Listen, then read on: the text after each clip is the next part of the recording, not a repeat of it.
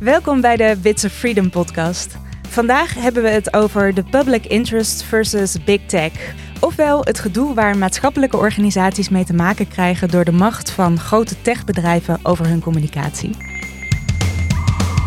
Geen datalekken, achterbakse tracking, geen bizarre wetten, gewoon geen wereldvreemde shit voor het wereldwijde web. Wil jij weten wat er speelt rondom het internet? Dit is Bits of Freedom. Tijdens de protesten tegen politiegeweld en racisme in de Verenigde Staten in de zomer van 2020 werden verschillende sociale media-accounts van Black Lives Matter-activisten geblokkeerd en verwijderd door platforms zoals Facebook, Twitter en Instagram. Sommige activisten werden beschuldigd van schending van community-richtlijnen en oproepen tot geweld, terwijl anderen zonder duidelijke reden werden geblokkeerd. Daarnaast was er bezorgdheid over het targeten van Black Lives Matter-activisten met advertenties op social media platforms. Facebook had bijvoorbeeld zoekwoorden zoals Black Lives Matter en Racial Justice opgenomen in hun advertentietargeting. Wat de adverteerders in staat stelde om advertenties te richten op mensen die deze zoektermen op Facebook hadden gebruikt of op andere websites die verbonden zijn aan het advertentienetwerk van Facebook.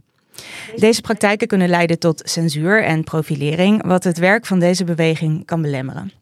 We hebben de afgelopen tijd onderzocht of en in hoeverre maatschappelijke organisaties in Nederland te maken krijgen met de schaduwkant van Big Tech. Wij deden dat samen met vier burgerbewegingen en met PILP, het Public Interest Litigation Project, een onderdeel van het Nederlands Juristencomité voor de Mensenrechten, eh, dat de mogelijkheden van strategisch procederen voor mensenrechten in Nederland verkent. Ik heb het erover met onze platformkenner, Lotje Beek. Hoi Lotje. Hey Inge. Onze werkstudent Ramla Youssef. Hoi Ramla. Hi Inge. En natuurlijk doe ik dat samen met onze directeur en vaste tafelgast Evelyn Austin. Hi Evelyn. Hallo.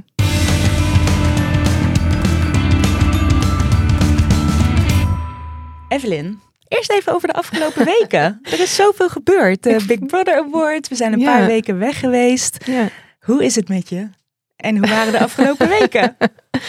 Grappig. Ja, ik, ik vroeg me, ik, ik had ook het gevoel toen ik aan het voorbereiden was dat ik met iets heel ehm, betekenisvol moest komen. Mhm. Maar ja, het zijn gewoon hele normale weken geweest. Ja. We hebben een hele leuke Big Brother Award uitreiking gehad.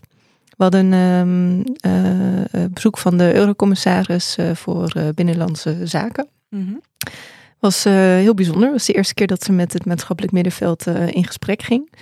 Dus ja, het gaat goed. Ja. Lekker. En, met jou? Ja, met mij gaat het ook wel goed. Ik heb de Bits of Freedom podcast natuurlijk wel een beetje gemist de afgelopen weken. Snap Ik ben blij dat we weer gaan beginnen. Nou, ik denk dus het, het heeft wel een voordeel dat we even pauze hadden. Want in die pauze was alle drama rondom de break-up van twee van de Nederlandse grootste vloggers, Gio en Jade Anne. Dus, eh, dus dat hebben we gelukkig eh, niet hoeven te bespreken. En Nou ze ja. zijn nu weer bij elkaar. Mm, Ze zijn samen in Dubai. mm, not the same. Ik heb dit dus eh, allemaal gemist, omdat jij mij niet hebt bijgepraat over jouw scrollactiviteiten. Ja, ja, jammer. daar krijg ik gewoon niks mee. Ehm, dus ja, praat me snel bij. Je hebt vast weer oneindig zitten scrollen. Wat heb ik gemist? Ja, nou, ehm, eh, ik, zal, ik, ik zal Gio bewaren voor de lunchtafel. Dank je. Ehm, wat eh, gek genoeg een paar keer voorbij kwam de afgelopen weken waren dingen rondom stem.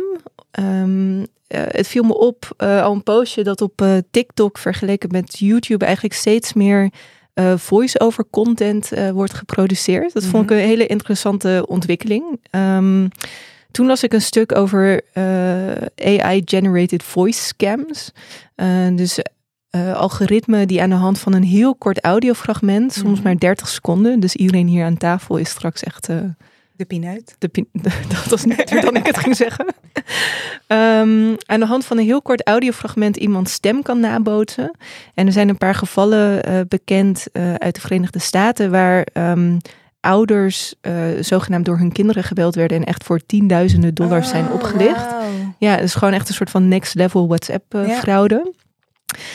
Nou, dat vond ik boeiend. En toen kwam ik een ander stuk tegen over ehm, de markt voor gedubde content. En- dat? Ja, dus content, dus het, het eh, dubben, dus Mhm. het stemdubben. eh, wat natuurlijk in films eh, in Nederland niet, maar in, in andere landen wel al heel lang heel veel gebruikt wordt. Ehm, dat is nu ook steeds een, een steeds grotere markt voor online content.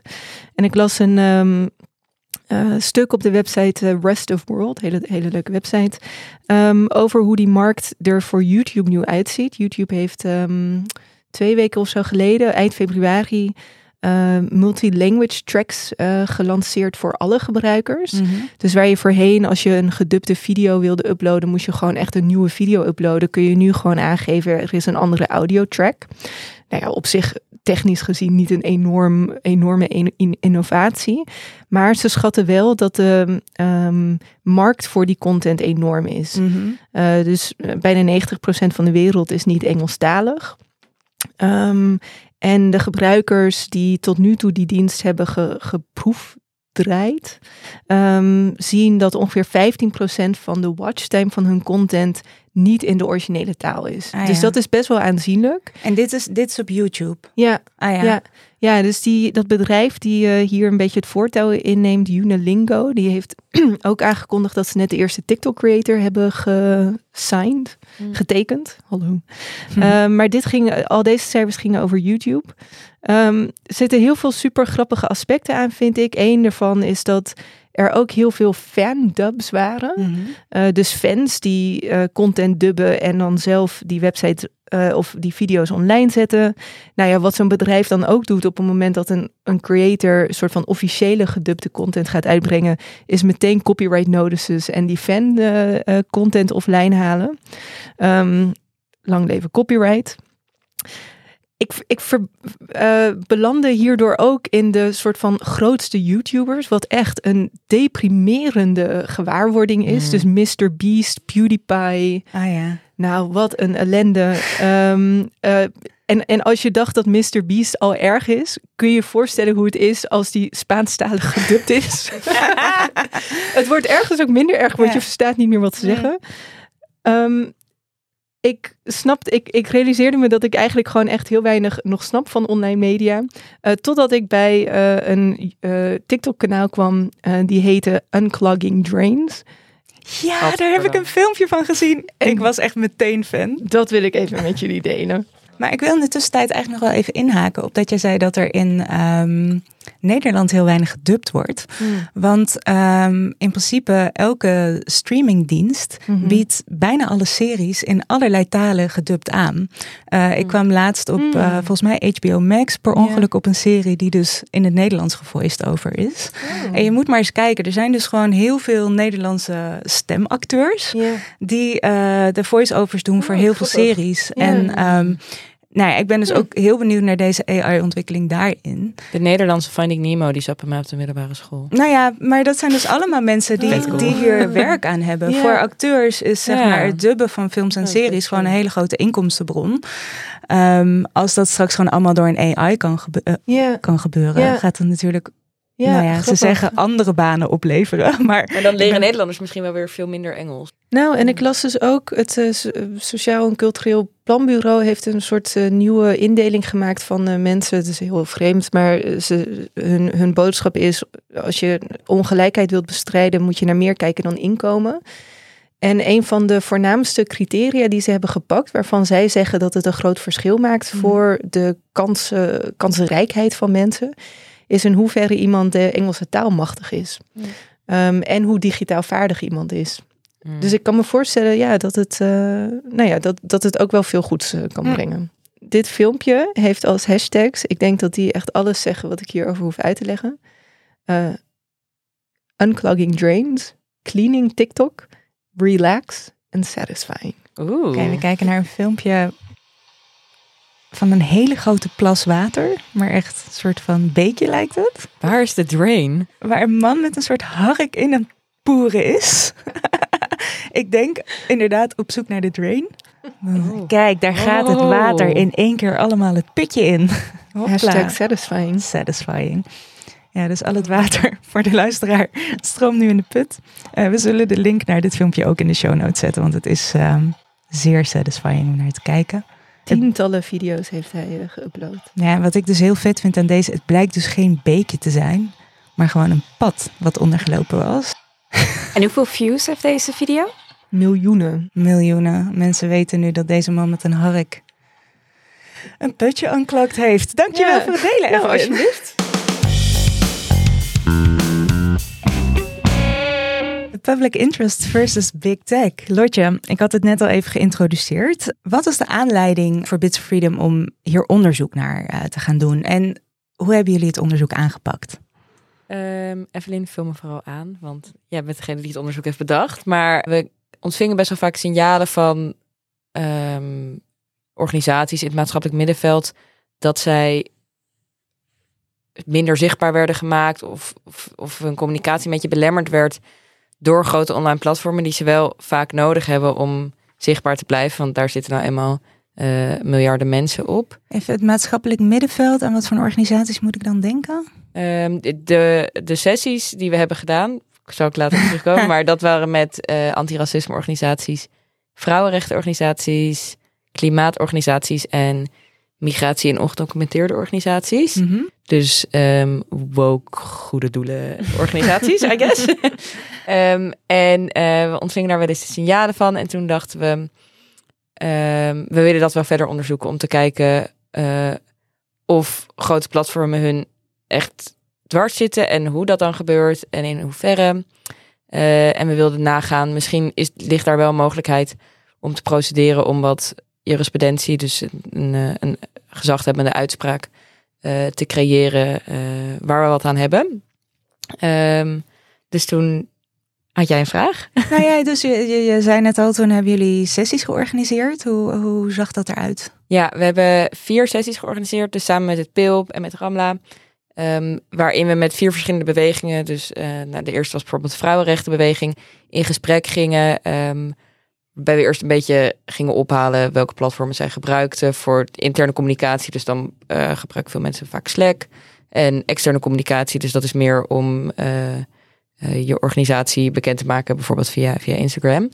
En toen gingen we hebben we ze een beetje uitgelegd wat, wat dus de aanleiding van dit project was en wat mechanismen zijn waar je aan kan denken die dit soort organisaties kunnen dwars zitten. Mhm. En toen eh, deden we telkens een soort van ja, open ophaalronde. ehm, waarin we eh, een beetje vroegen naar ervaringen eh, met grote platformen. En dat liep eigenlijk altijd wel goed. En we, we, hadden altijd meer te bespreken dan hoeveel tijd we hadden. Ehm, en nou, ze vertelde soms best wel heftige ervaringen. En vaak was het ook zo dat veel organisaties dezelfde soort ervaringen hadden. Dus bij de vrouwenrechtenorganisaties bijvoorbeeld eh, hadden de medewerkers bijvoorbeeld echt heel veel last van, van haat eh, op die platformen. Eh, dus nou ja, dat, die, dat soort sessies hebben we met vier bewegingen gedaan. En ehm, van al die sessies hebben we een rapport gemaakt. En toen zijn we nog een keer bij elkaar gekomen met de vier bewegingen samen.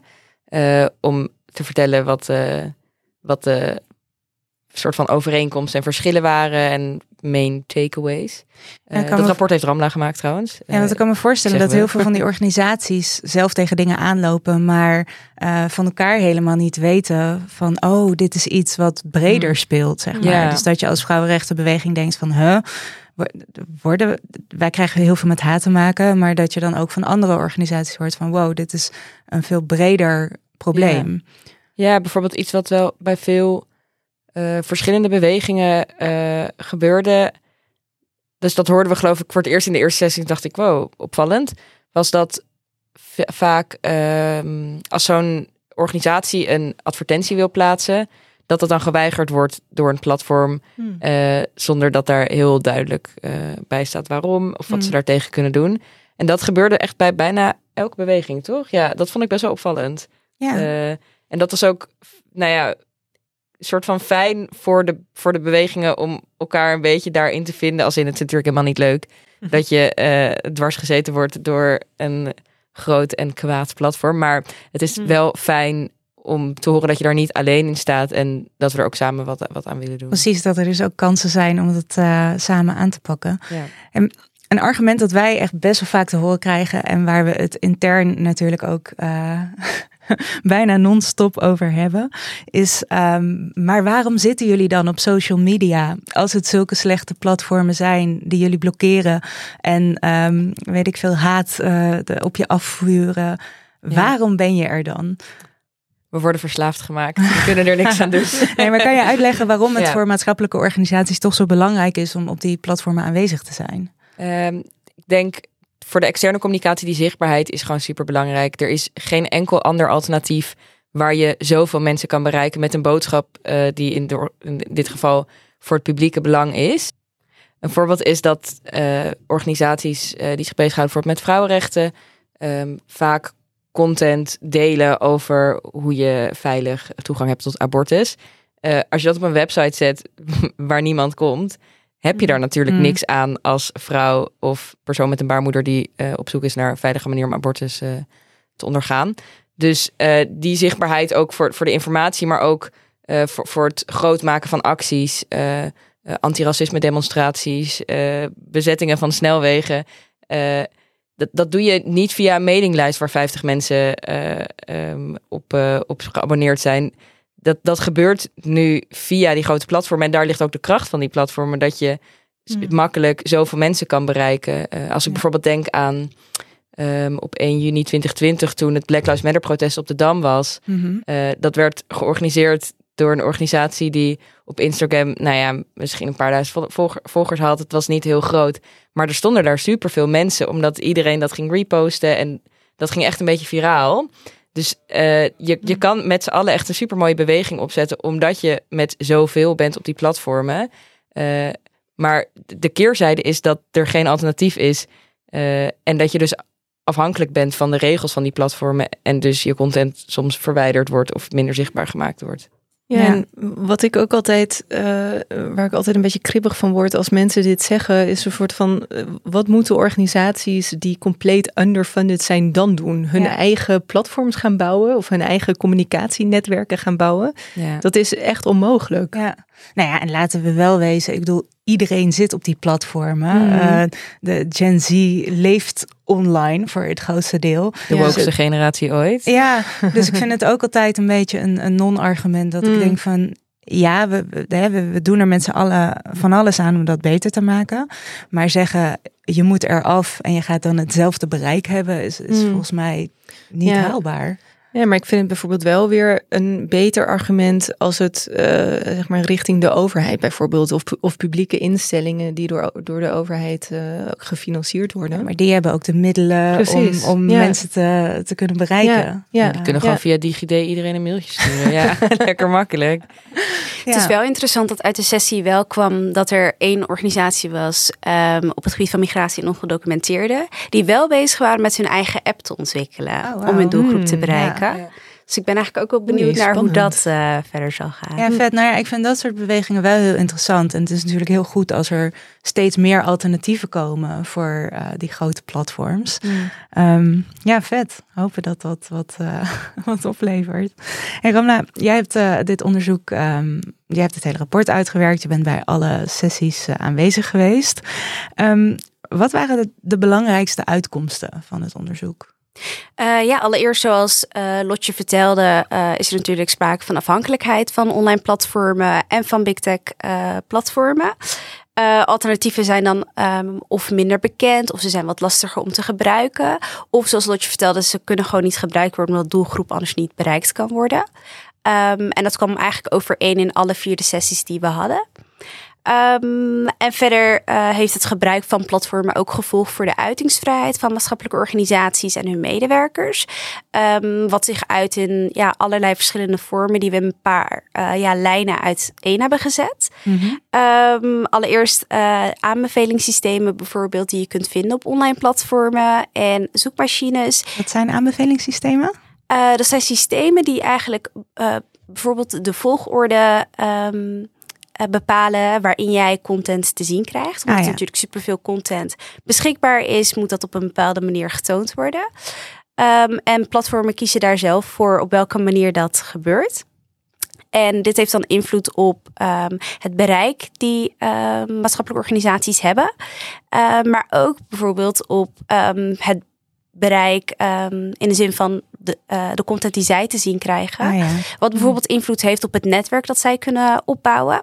Eh, als je bijvoorbeeld kijkt naar eh, LinkedIn en je dan voorgestelde accounts krijgt, dat heeft natuurlijk ook invloed op ehm, ja, het netwerk dat zo'n organisatie zou kunnen opbouwen. ja, en dan zou het dus betekenen dat bijvoorbeeld zo'n organisatie altijd een soort van onderin dit aanbevelingssysteem hangt. Of dat een doelgroep het niet te zien krijgt. Een doelgroep die ze wel zouden willen bereiken. Ja, dat, eh, dat is eh, eh, een invloed die aanbevelingssystemen inderdaad kunnen Mm. hebben. Oké. Ja. En ehm, nou, ja, ik noemde natuurlijk in de inleiding al het Amerikaanse voorbeeld van de Black Lives Matter beweging, die tegengewerkt werd door Big Tech. Ehm, heb je voorbeelden van hoe Nederlandse organisaties te maken hebben gehad met die, met die schaduwkant? Hoe kwam dat naar voren in het onderzoek? Ja, ook in Nederland ehm, kwam naar voren dat tijdens de sessie van anti-racisme, dat er ook in die tijd, ehm, in 2020, dat ook een account van een antiracisme organisatie is geblokkeerd.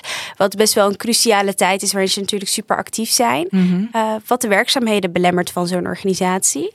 Ehm, en hetzelfde is ook gebeurd bij een antiracisme organisatie tijdens Sinterklaas. eh, wat natuurlijk ook invloed heeft op ja, het bereiken van hun doelgroep of het delen van ehm, informatie. En krijgen ze dan een, een reden te horen waarom dat geblokkeerd is? Nee, en dat is eigenlijk iets wat naar voren kwam in alle sessies. Eh, er is gewoon een ontzettend gebrek aan motivatie. Eh, dus het enige wat ze te horen krijgen is dat het in strijd is met de algemene voorwaarden. Eh, maar verder wordt het niet onderbouwd waarin het dat dan precies zit. Ehm, dus ze kunnen dan ook niet in de toekomst eh, bekijken hoe ze daarmee verder kunnen gaan of heel gericht eh, bezwaar indienen. Ja, want dat is toch super raar. Je kan dus je in een superbelangrijke tijd voor je beweging word je geblokkeerd. Je kan dus geen mensen meer op de been krijgen. Eh, je kan je rechten daarmee niet uitoefenen. En je, je, je weet dus niet waar je naartoe moet. Nee. Ja, je ziet ook heel veel dat eigenlijk de eh, soort content moderatiesystemen die die platforms hebben, eh geweaponized worden door de tegenstander als het ware. Dus dat inderdaad op cruciale momenten er een soort van eh, co- collectieve eh, actie is om te zorgen dat die accounts zo vaak geflekt worden of op een andere manier gerapporteerd worden. Ah, Waardoor de dus dan automatische rapporteren ze systemen- bijvoorbeeld zo die, nou, bij in de antiracisme movement.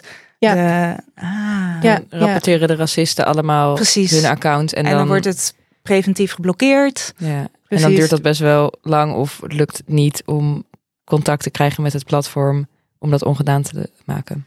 Ja, ze hebben in het verleden ook wel eens ehm, eh, Women on eh, Web eh, liep hier ook tegenaan in de aanloop naar het abortusreferendum in Ierland in, Mhm. ik denk 2019.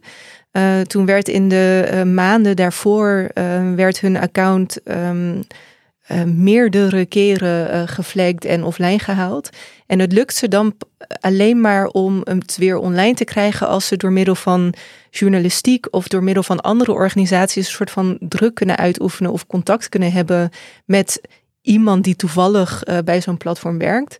En anders krijg je gewoon geen gehoor. En dat, is, Ja. en dat betekent dat jouw stem dus maandenlang tijdens op een moment dat mensen hun mening aan het vormen zijn over iets heel belangrijks, jouw bijdrage in het, eh, in het debat gewoon eh, compleet verdwijnt. En op het moment dat het gaat om een eh, hele grote klimaatorganisatie, die hebben misschien wel het privilege en de contacten om eh, daar iets aan te doen. Maar als we het bijvoorbeeld weer hebben over eh, eh, 2020 rondom de Black Lives Matter beweging, die was toen nog niet zo groot als dat die nu is. En dan heb je dus veel minder mankracht en, en autoriteit om daar iets tegen te doen. Dus zo hou je ook alleen maar de grote maatschappelijke organisaties groot en de Ja, kleinere. Ze worden de kleinere echt klein gehouden. Precies, ja. ja. Zijn er nog meer eh, Nederlandse voorbeelden van eh, uit die sessies naar boven gekomen van waar het mis is gegaan? Ehm, ja, wat er ook naar voren kwam is dat eh, in het kader van contentmoderatie dat bepaalde content dus ook niet geaccepteerd wordt en dus verwijderd wordt van platformen. Ehm, en daaronder vallen dus ook soms educatieve filmpjes. Dus ehm, in de antiracisme eh, sessie werd bijvoorbeeld ook gedeeld dat er een educatief filmpje was geplaatst over de Holocaust, maar dat die ook werd verwijderd omdat dat in strijd was met de algemene voorwaarden. Eh, dus wat je ook ziet is dat zowel verslaggeving, maar ook educatieve content ook verwijderd kan worden in sommige gevallen. Ehm, en daarnaast kwam er ook naar voren ehm, dat er heel veel sprake was van uh, haat. Uh, dus haatreacties, hate speech, bedreigingen, allemaal op of door middel van uh, online platformen. Uh, en wat daar uh, ook natuurlijk een invloed op heeft, is dat persoonlijke informatie verspreid kan worden op ja. platformen en heel snel gedeeld kunnen worden. Uh, en dat is dan informatie als telefoonnummers, persoonlijke foto's, um, adresgegevens. Um, wat natuurlijk invloed heeft op de verdere acties die ondernomen wordt tegen medewerkers van maatschappelijke organisaties. Het is natuurlijk super heftig dat je je werk niet kan doen omdat je persoonlijke gegevens mm. op straat liggen. Ik kan mm. daar echt niet bij. Ja. Het is ook de reden geweest dat de genderidentiteitbeweging ook echt van social media af is gegaan, toch? Of hoe? Best wel. Ik geloof dat best wel veel vrouwenrechten en transgenderrechten organisaties van Twitter echt af zijn, dat dat daar, omdat ze daar zoveel haat kregen dat ze hun boodschap niet er doorheen kregen. En een ander voorbeeld was iemand uh, die werkte bij een klimaatorganisatie en toen bij een actie kwam die persoon veel op tv of in de krant of zo. En toen hebben dus allemaal klimaathaters of zo uh, de social media van deze persoon opgezocht. Uh, en oude foto's opgezocht van vakantiebestemmingen van die persoon uh, die alleen met het vliegtuig bereikbaar oh, ja. zouden zijn. En dan, uh, je bent zo hypocriet en je staat nu te protesteren. Maar, en nou ja, dan komen dus al die mm. privéfoto's online van iemand die daar nooit om heeft gevraagd. En het is gewoon echt zo giftig. Hmm. Ja, en die ook helemaal niet dus de, de tools of de, vaak ook niet de kennis heeft om daar dan tegen in te gaan. Dus je bent, het is echt dan vogelvrij of zo. Ja, ja, inderdaad. Ja, je moet echt soort van er iets van begrijpen. Wil je er tegen in kunnen gaan als, als dat al lukt. Hmm. En iets anders wat ik ook wel uh, opvallend vond, was dat we er echt achter kwamen dat die platformen niet altijd heel erg aan maatwerk doen. Dus bijvoorbeeld op uh, de platformen van Meta, Facebook, Instagram, is Zwarte Piet verboden. En een organisatie die zich dan inzet tegen Zwarte Piet, die plaatst dan wel eens een foto van mensen die uh, gesminkt zijn als Zwarte Piet of mensen die gesminkt zijn als Zwarte Piet die hen aanvallen of zo.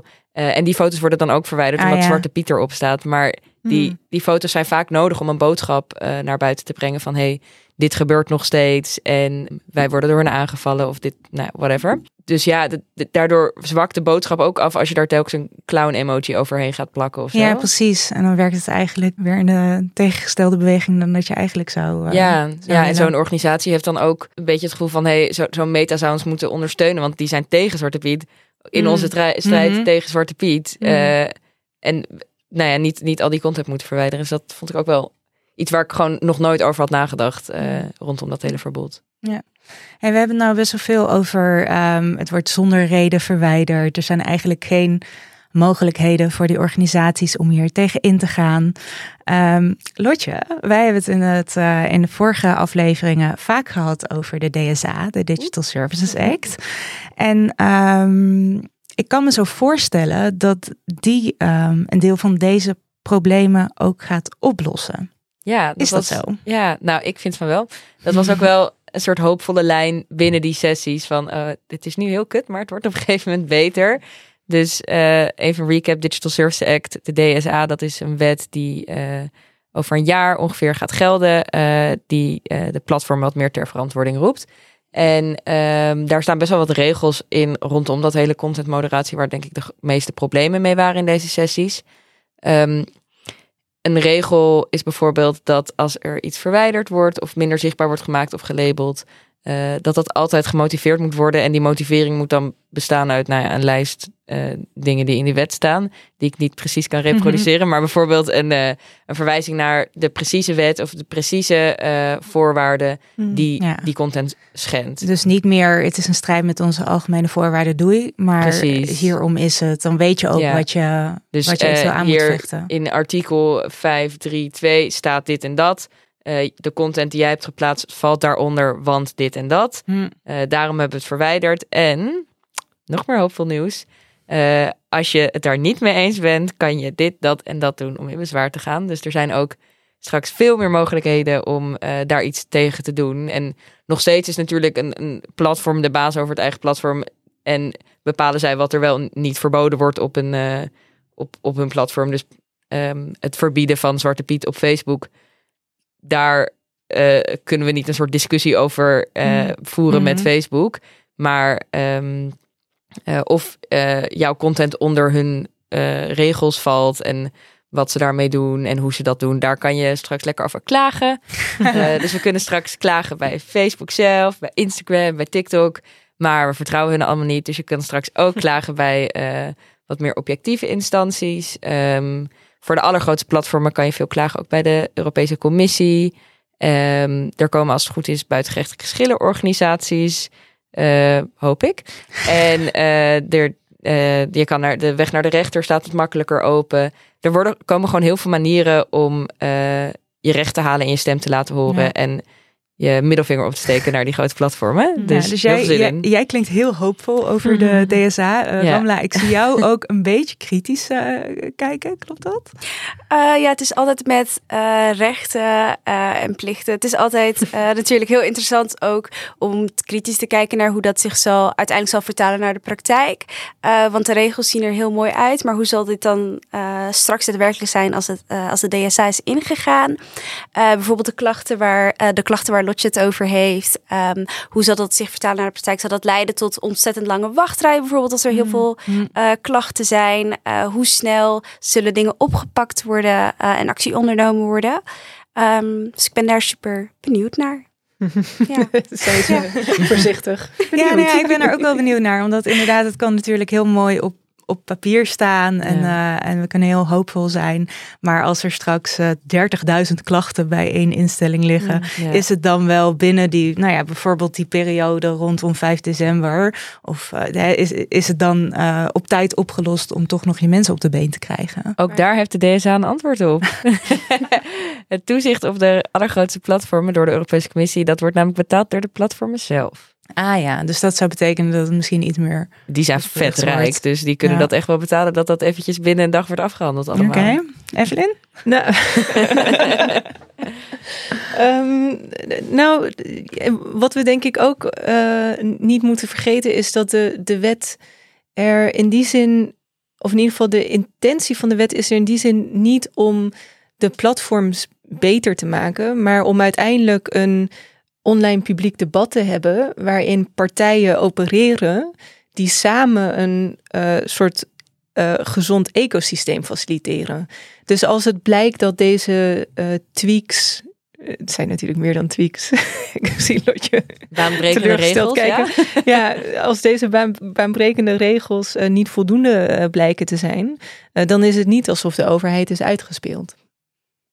Nee, er staan ook heel veel mogelijkheden in om nog meer baanbrekende regels te maken. Dus, dus zulke platformen moeten dan elke, ma of elk jaar een, ehm, een risicobeoordeling doen om te kijken welke mechanismen van hun invloed hebben op bijvoorbeeld de democratie of publieke debat. En eh, dan moeten ze daar weer maatregelen op nemen. Dus dit- er zijn heel veel stappen mogelijk. En ehm, wat ik tof vind is dat de wet voor alle platformen is, maar voor de allergrootste platformen die dus meer een soort van poortwachterfunctie hebben, ehm ligt er wat strengere regels. Ehm, Hmm. En in onze soort van ideale wereld is er geen één platform dat die, die, eh, die lijn haalt. Dus over die drempel van 45 miljoen eh, maandelijkse EU-gebruikers heen gaat. Hmm. Maar het is wel goed dat nu we al in deze situatie zijn, dat zij even wat meer aan de teugels worden gehouden. Ja. Hey, en zijn er dan verder nog ehm, een soort van juridische instrumenten die, die maatschappelijke organisaties in kunnen zetten om die macht van big tech in te perken? Is, is dat ook uit het onderzoek gekomen? Ja, dus het doel van het onderzoek was eigenlijk ook om na te gaan of we konden gaan procederen op basis Mhm. van een van die casussen. Ehm, en dat is best lastig als je erachter komt dat heel veel van die eh, casussen straks met de DSA misschien heel anders zouden gaan lopen. Hmm. Dus ik denk dat het belangrijkste eh, eh, les die we daaruit hebben geleerd is dat we straks als die is ingevoerd, dat we dan eh, weer in gesprek gaan met die organisaties, kijken of het nog steeds gebeurt, want we weten nu hoe het Mhm. nu is en dan kijken hoe de situatie is veranderd. Er kwamen wel wat specifiekere zaken uit waar we misschien wat mee zouden kunnen doen. Dus bijvoorbeeld rondom eh Sinterklaas intochten en zo. Het voelt ook een beetje gek om nu baanbrekende uitspraak te willen krijgen die over een jaar toch al een wet is. Ehm, maar voorlopig, eh, ja, het moet dus een beetje doorbijten of zo. Nee, dat, dat klinkt eigenlijk stom. Ehm, ja, het- is nu afwachten tot die wet er is. En dat is hoopvol, maar ook het voelt nu een beetje zinloos. Ja. Dus deels afwachten hoe de DSA uitpakt. Nog, nog even niet eh, gaan strategisch procederen. Maar eh, wij gaan wel een aantal vervolgstappen sowieso uitvoeren naar aanleiding van het onderzoek. ehm, de- waardoor we maatschappelijke organisaties wel iets meer tools geven, toch? In plaats van Ja. leidzaam afwachten. Ramla, wat, eh, wat gaan we doen? Eh, ja, dus uit de sessie bleek dat er heel veel behoefte was aan kennis, eh, bewustzijn, maar ook inderdaad tools. Ehm, en naar aanleiding daarvan zal Bits of Freedom dus workshops organiseren voor deze organisaties om zo meer grip te krijgen op big tech en online platformen. Eh, bijvoorbeeld over hoe ze ehm, kunnen navigeren in geval van ehm, haatreacties bijvoorbeeld. Hoe kunnen ze daarmee omgaan? Of eh, wat zijn alternatieve platformen die ze bijvoorbeeld intern zouden kunnen gebruiken? Ehm, ja, om ze daarbij eh, verder op weg te helpen. Ja, supergoed. Ehm, en verder zal er ook een eh, DSA Awareness Campaign komen, eh, waarin meer uitgelegd zal worden over wat de DSA inhoudt en welke rechten je daaruit kunt halen. Ehm, zodat ze het ook de DSA eh, kunnen gebruiken straks. Ja, de dat is natuurlijk ook. Kijk, Lotje kent natuurlijk die wet eh, tot op de letter. Maar heel veel van die organisaties m- moeten dan ook weer snappen van: Mm. oh ja, de, de DSA, supergoed, Ja. groot ding ergens in Europa, gaat me helpen. maar hoe? Dus ik vind het wel heel vet dat we dan misschien kunnen gaan uitleggen van: nou ja, dit, dit betekent dit en dus dit Ja, kan wat je jij- daarmee ja. gaan doen. Wat jij ook zegt, het, eh, het ligt er nu op papier. eh, maar wat gaat dat in de praktijk betekenen? En ik denk dat daar een grote rol voor ons ligt om aan internetgebruikers, maar ook vooral aan zulke organisaties uit te leggen hoe ze echt hun recht kunnen halen. En het meeste uit die wet Hmm. kunnen halen. Want we weten allemaal dat er aan de andere kant weer wat kwade platformpjes zitten. die ook het meeste uit die wet willen halen. Eh, dus dat wordt een race die wij gaan winnen.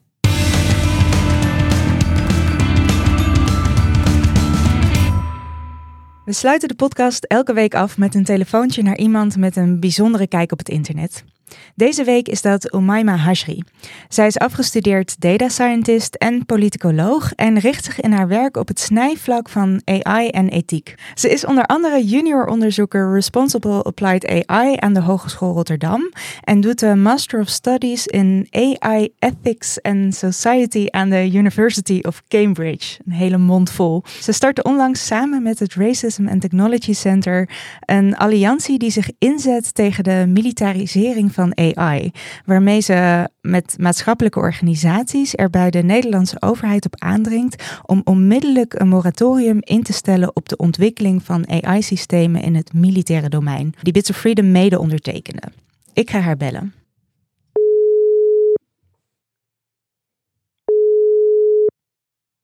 Hey Inge, met Omema. Hey, AI-systemen in het militaire domein. Dat klinkt voor mij meteen echt afschuwelijk. Eh, Kan je er wat meer over vertellen? AI in het militaire domein zijn simpel gezegd toepassingen eh, in het militaire domein waar artificiële intelligentie voor wordt gebruikt. En om een paar voorbeelden te geven, zo zijn er bijvoorbeeld hoge risico toepassingen en eh, lage risico toepassingen. Een voorbeeld van een hoge risico toepassing eh, zijn bijvoorbeeld killer robots. En dat zijn autonome wapensystemen die dus middels AI-toepassingen een doelwit eh, kunnen selecteren. Of bijvoorbeeld onbemande drones die op afstand worden aangestuurd en daarmee doelwitten selecteren en nou ja, deze doelwitten of eigenlijk mensen eh, uitschakelen. Ehm, en je hebt dus ook lage risico toepassingen van AI in het militaire domein. En die worden bijvoorbeeld gebruikt voor logistieke processen. Om nou ja, bijvoorbeeld procesmatige zaken te vergemakkelijken. Maar denk ook aan dreigingsbeelden eh, genereren om risico's en dreigingen in te schatten. Ja. Uh, maar ja, dan is het de vraag in hoeverre is het laatste een, een lage risico toepassing. Maar goed, dat is een ander onderwerp. Hey, en jij zei killer robot? De- de- is, Ja, is, ja. is dit iets wat er nu al is? Of is dit een soort van, we, we gaan dit ooit doen? Uh, nee, het, het is er al, maar het wordt nog niet uh, um, op grote schaal uh, um, gebruikt, omdat er nog geen internationale afspraken zijn. Mhm. maar eh, er wordt nog wel heel erg veel onderzocht. eh, en nou ja, deze toepassing is niet iets voor eh, in de toekomst, maar wordt wel echt als, gezien als iets ja, voor nu, voor in het heden. Ja. En niet voor niets uh, heb jij samen met een uh, alliantie een open brief geschreven aan de Nederlandse overheid over uh, jullie zorgen met betrekking tot AI en de militaire sector. Um, wat, zijn de, wat zijn de belangrijkste zorgen die jullie daarin noemen? Ja, nou ja, als we kijken naar AI-systemen, dan we weten natuurlijk dat deze systemen black boxen zijn. Dus er is geen sprake van betekenisvolle menselijke controle. We kunnen tot de dag van vandaag nog steeds niet interpreteren hoe AI-systemen tot bepaalde beslissingen komen. Uh, ook is natuurlijk de vraag bij wie ligt de verantwoordelijkheid als AI-systemen tot bepaalde beslissingen komen. Uh, en dit zijn allemaal vragen waar we nog steeds geen antwoord op hebben. Dus laat staan als we dit gaan vertalen naar contexten van in een militaire domein, waarin het letterlijk gaat over leven en dood. Dus hoe zouden we deze beslissingen achteraf kunnen controleren of achterhalen? Uh, bij wie ligt de verantwoordelijkheid? Maar ook het feit dat we bijvoorbeeld praten over doelwitten, terwijl we het eigenlijk hebben over mensen. We weten natuurlijk ook dat deze systemen getest moeten gaan worden. Maar dan is weer de vraag, waar gaan deze um, uh, systemen getest worden en op welke bevolkingsgroepen zal dit een impact hebben. En wat we gezien hebben in deze internationale conferentie die de Rijksoverheid heeft georganiseerd, is dat mensenrechten totaal niet centraal staan. Uh, er is ook helemaal, uh, of nou ja, weinig aandacht voor maatschappelijke gevolgen van de inzet van deze technologie. We weten dat AI sowieso al ontzettend veel impact heeft op racisme, op discriminatie, op uitsluiting. En daarmee bepaalde groepen eigenlijk verder marginaliseert. Laat staan als dit ook nog eens in zo'n militaire context uh, wordt ontwikkeld en uiteindelijk ook wordt uitgevoerd. Ja, wie gaat daarvan de impact voelen? Uh, en we mm zagen dat de mensen die juist die impact gaan voelen, niet aan tafel za zaten, niet actief werden betrokken. Uh, mensenrechten stonden niet centraal in deze internationale conferentie, terwijl Nederland ja, heel graag voorloper wil ja. worden in het antwoord gebruik van militaire AI. Dus er is gewoon helemaal geen zelfreflectie. Ja. Uh, vandaar dat we dus ook het ontzettend belangrijk vonden om, uh, om deze open brief uh, op te stellen. En dus de overheid te vragen om een moratorium, dus te stoppen met onderzoek naar deze toepassingen. Totdat het gewoon duidelijker wordt hoe mensenrechten gewaarborgd gaan worden en hoe deze centraal worden hoe deze centraal zouden moeten worden uh, gesteld. Want jullie vragen dus om, een, uh, om, om nu dus te stoppen nou ja, met die ontwikkeling voor Nederland.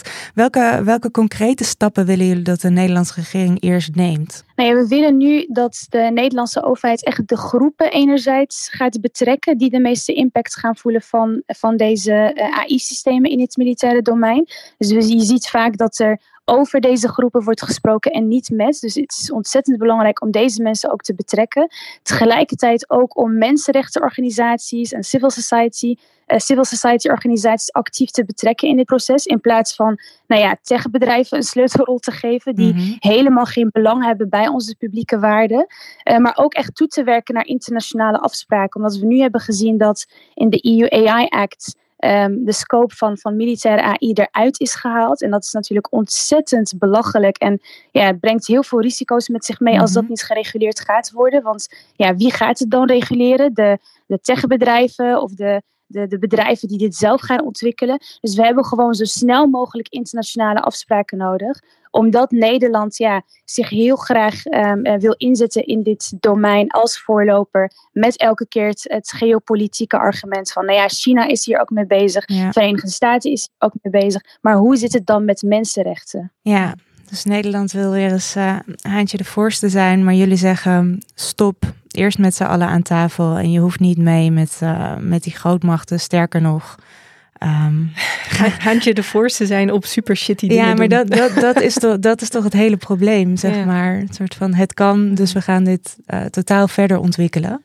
Mag ik een uh, vraag stellen? Ja, natuurlijk. Ik vroeg me af of het uh, voor jou of, of voor ons als het ware um, inzichtelijk is waar de soort push voor deze technologie vandaan komt. Is dat, komt dat vanuit het veiligheidsdomein of zijn het inderdaad technologiebedrijven die op zoek zijn naar een markt voor hun, hun producten?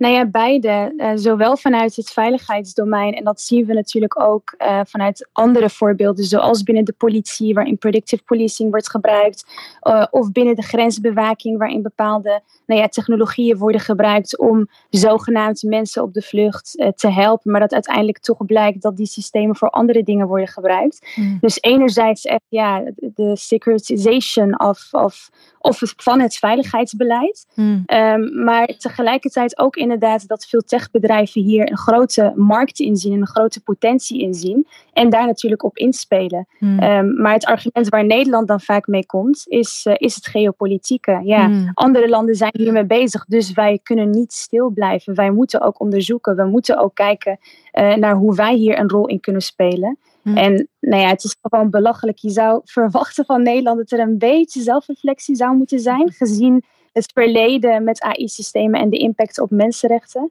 Uh, maar dat blijkt totaal niet. Dat hm. blijkt totaal niet.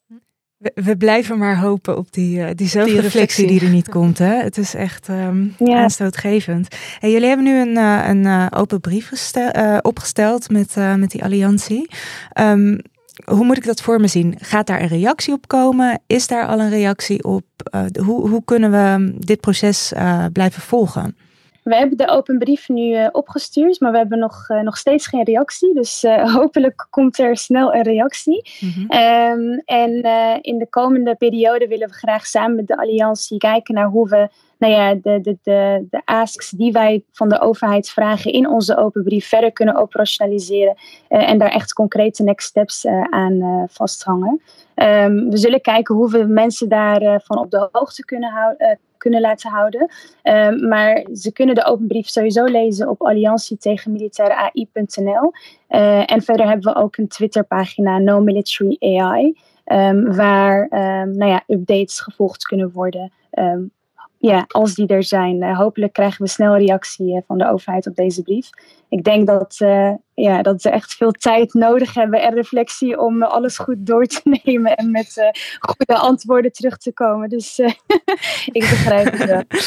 ik, ik hoop, Omaima, dat ze tijd, tijd voor bezinning nemen en, en met een zeer fatsoenlijk antwoord bij jullie terugkomen. Ik zal de links die je net noemde ook even in de show notes zetten, zodat mensen dit initiatief um, nou ja, in de gaten, gaten kunnen houden. En um, voor nu wil ik jou in ieder geval heel erg bedanken voor je tijd en, uh, en voor je inzet op dit uh, belangrijke project. Ja, geen dank. Thanks. Yes. Hey, doei, doei. dankjewel. Tot later.